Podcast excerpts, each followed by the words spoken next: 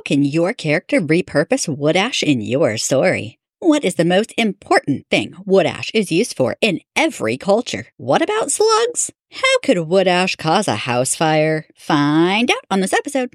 Welcome to Writing Rural with Alley, the fiction writer's inspiration station for rural life and lifestyles, from historical to post apocalyptic, helping you bring your rural stories to life. I'm Alley, and this is episode number 52 Five Wood Ash Uses, Part 2. Stick around to the end to find out all the ways things could possibly go wrong. Now, let's get into this. Burning wood in a fireplace, wood stove, or outdoor furnace that uses wood are among the many ways that people warm their homes. Historically, wood was the number one way people stayed warm. One thing that is always the same is that burning wood leaves behind ash, and your character will have to do something with it. Today, we will cover five more things that they could use wood ash for. Number six, outhouse deodorizer. One of the most popular uses for wood ash is a deodorizer for the outhouse. While we all assume that pee and poop are making the outhouse smell badly, the truth is that it is the type of bacteria that is breaking them down that makes the smells far worse in the outhouse. Some bacteria produces smells and others do not. You want to kill off the ones that make more smells and let the ones without more smells do their job. One way to do this is with wood ash. A bucket of wood ash can be kept in the outhouse with some kind of scoop or cup. When someone uses the outhouse, especially for number two, your character will simply scoop the wood ash up and sprinkle it into the hole onto their droppings. It's as simple as that. But fair warning don't let your character drop the scoop if they like it. It's unlikely anyone will be retrieving that. Number seven, making a lye. Yes, you can make a lye from wood ash. Lye being spelled L Y E. It's not the same as telling a lie. Sorry, I had to add that in case my kids are listening. Making wood ash into lye is a super simple process and one that is illegal for me, at least where I live, to teach others to do, because someone might use it to make meth. That said, a simple Google search or search on YouTube does what I cannot. So, why add to the list? Because it's important to historical and post apocalyptic stories with the things you can make from wood ash lye. The most important of these being soap. Soap is made from wood ash lye and animal fat, normally in the form of lard or tallow.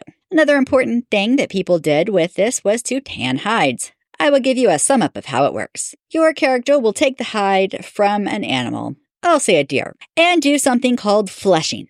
Basically, there is a white color to the skin itself. The character will scrape off everything that is not white on the inside of the hide. The fur stays for the moment. This can get messy. Afterward, the hide will be submerged and weighted down to stay that way in the wood ash lye. A few days later, when the fur is easy to pull from the hide, it's time to take it out and scrape the fur off. Your character will need to be careful as lye water can chemically burn them. After the fur is gone, there is a grayish layer under it that will need to be removed in what is called graining. It can be tricky and take time, but once it starts, it is fairly easy from there. Then they'll flip it over and do the same to the other side, looking for anything that they might have missed when fleshing. Next, they need to rinse the lye out of the hide. This requires soaking the hide in a bucket of water until it's soft and flexible. This will take a few days, so make sure your character gets new water every day.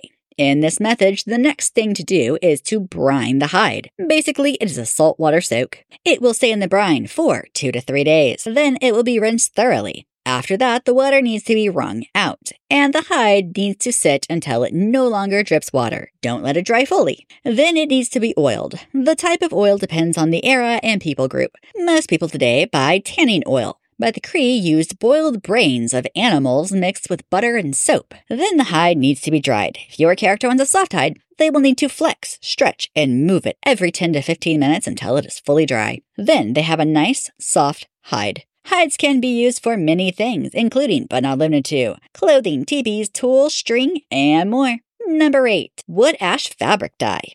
Wood ash can be added to fabric dyes to make the colors more vibrant. This is most commonly done when the clothing is still in a fiber state. An example being yarn. It is typically used as an afterbath when the fiber is dyed. Your character will remove all large pieces of wood ash. Then they will add about one cup per one to two cups of water. Mix and let it sit for about two weeks. It is ready when the mixture is slimy between your character's fingers. The mixture will need to be diluted with water. The amount will be adjusted to whatever the character likes. If you guys can hear my dog barking in the background, I am so sorry. I'm pretty sure he smells a skunk. Then the cloth, fiber, yarn, or whatever they are using is placed into the mix. Some colors will only need dipped, and others will take up to 45 minutes to change color. Depending on what your character wants, your character will need to be careful when handling the wood ash water. It could potentially burn them before diluting, and delicate skin could still be burned even then. The solution will need to be rinsed out before drying. Number 9. Wood ash cement. Wood ash cement is something you will mold similar to how bricks are molded. While it is called cement, from what I understand, it is about half the strength of cement, but it is still very strong. Maybe just don't let your character build skyscrapers with it. Wood ash cement is made by first sifting the ash powder from the coals. The powder will then be placed in some kind of mixing container. The amount doesn't matter as long as it fits. Add water to cover all of the ash and mix well.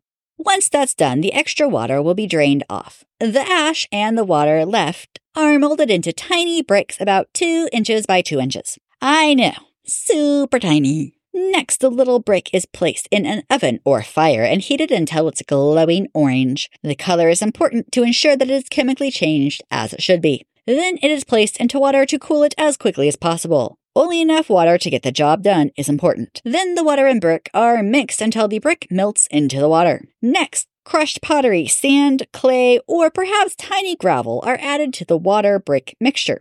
This should be damp, but not have dry pockets. Then it is reformed into a brick and left out to dry for roughly three days. It will be hard at the time and should no longer dissolve in water. This is the finished product. While there would be a great many uses, it would also take time to make enough of these tiny bricks to do anything, and your character will have to burn enough wood to produce the ash to make them. Your character will need to weigh the need against all of this to see if it is worth it to him or her. If you would like to compare this to how bricks are made, you can check out episode 33 Historical Brick Making with my guest host, Elizabeth Jacobson. But after you finish this episode. Number 10, smell absorber, like baking soda. Wood ash can be used as a smell absorber that works like baking soda. Many off the grid homesteaders and people in history, and I assume in an apocalypse, will use this for everything from a cup to make the refrigerator smell better to using it in the outhouse, and even sometimes to get the skunk smell off of dogs. That got a little too close. To sum up why wood ash, just like baking soda, has a high alkaline composure. When it comes in contact with acidic odors, it neutralizes it. Fun fact there are ancient Babylonian clay cylinders from roughly 2800 BC with soap inside, and they are inscribed with a soap recipe of boiled bats and ash. This is still the main ingredient in modern day lye soap. Now for everyone's favorite part. What could possibly go wrong? Before we get into the best part, if you enjoy this podcast, I hope you will take a minute to follow, rate, review on your favorite podcasting platform. And if you're listening on YouTube, subscribe and hit that like button. Don't forget to share with a friend. Now, for everyone's favorite part. Likely to go wrong. Your character adds wood ash into the outhouse hole to keep the smell down. While they are doing so, the scoop falls in the hole. Also likely to go wrong. Your character adds wood ash as a fertilizer in their garden, but didn't mix it into the soil. When the wind picks up, the wood ash is blown away. Possible to go wrong.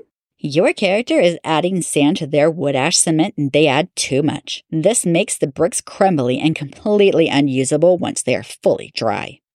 Also possible to go wrong. Your character places a cup of wood ash inside their refrigerator to get rid of bad smells. One day they bump the cup and the ashes spill all over the inside of the refrigerator. Oh, also possible to go wrong. Your character chemically burns their hands on wood ash lye. Unlikely to go wrong. Your character decides to make a fireplace with wood ash cement. They spend years making enough 2 by 2 inch bricks to make a fireplace. Oh, also unlikely to go wrong. Your character is making wood ash cement, and when they go to remove the bricks from the fire, they accidentally drop it and severely burn themselves. Also unlikely to go wrong, your character adds a wood ash to the outhouse when they accidentally drop the whole bucket of ash, including the bucket down the hole. Improbable, but still technically in the realm of possibilities. Your character is sprayed by a skunk and some of it gets into their nose without them realizing it. They could spend hours rubbing ash in their skin and hair trying to get rid of the smell. Also improbable, but still technically in the realm of possibilities. Your character is trying to make sure to get enough wood ash into the outhouse hole. As they lean in to make sure everything is covered in ash, they slip and fall headfirst into the outhouse hole. Thanks for listening. You can find this episode's show notes and helpful links to learn more on my website, alleyhart.com. That's A L L E Y H A R T.com. Subscribe and follow for more episodes. Connect by dropping me a comment on my YouTube videos. A new episode comes out every Monday. Until then, happy wordsmithing.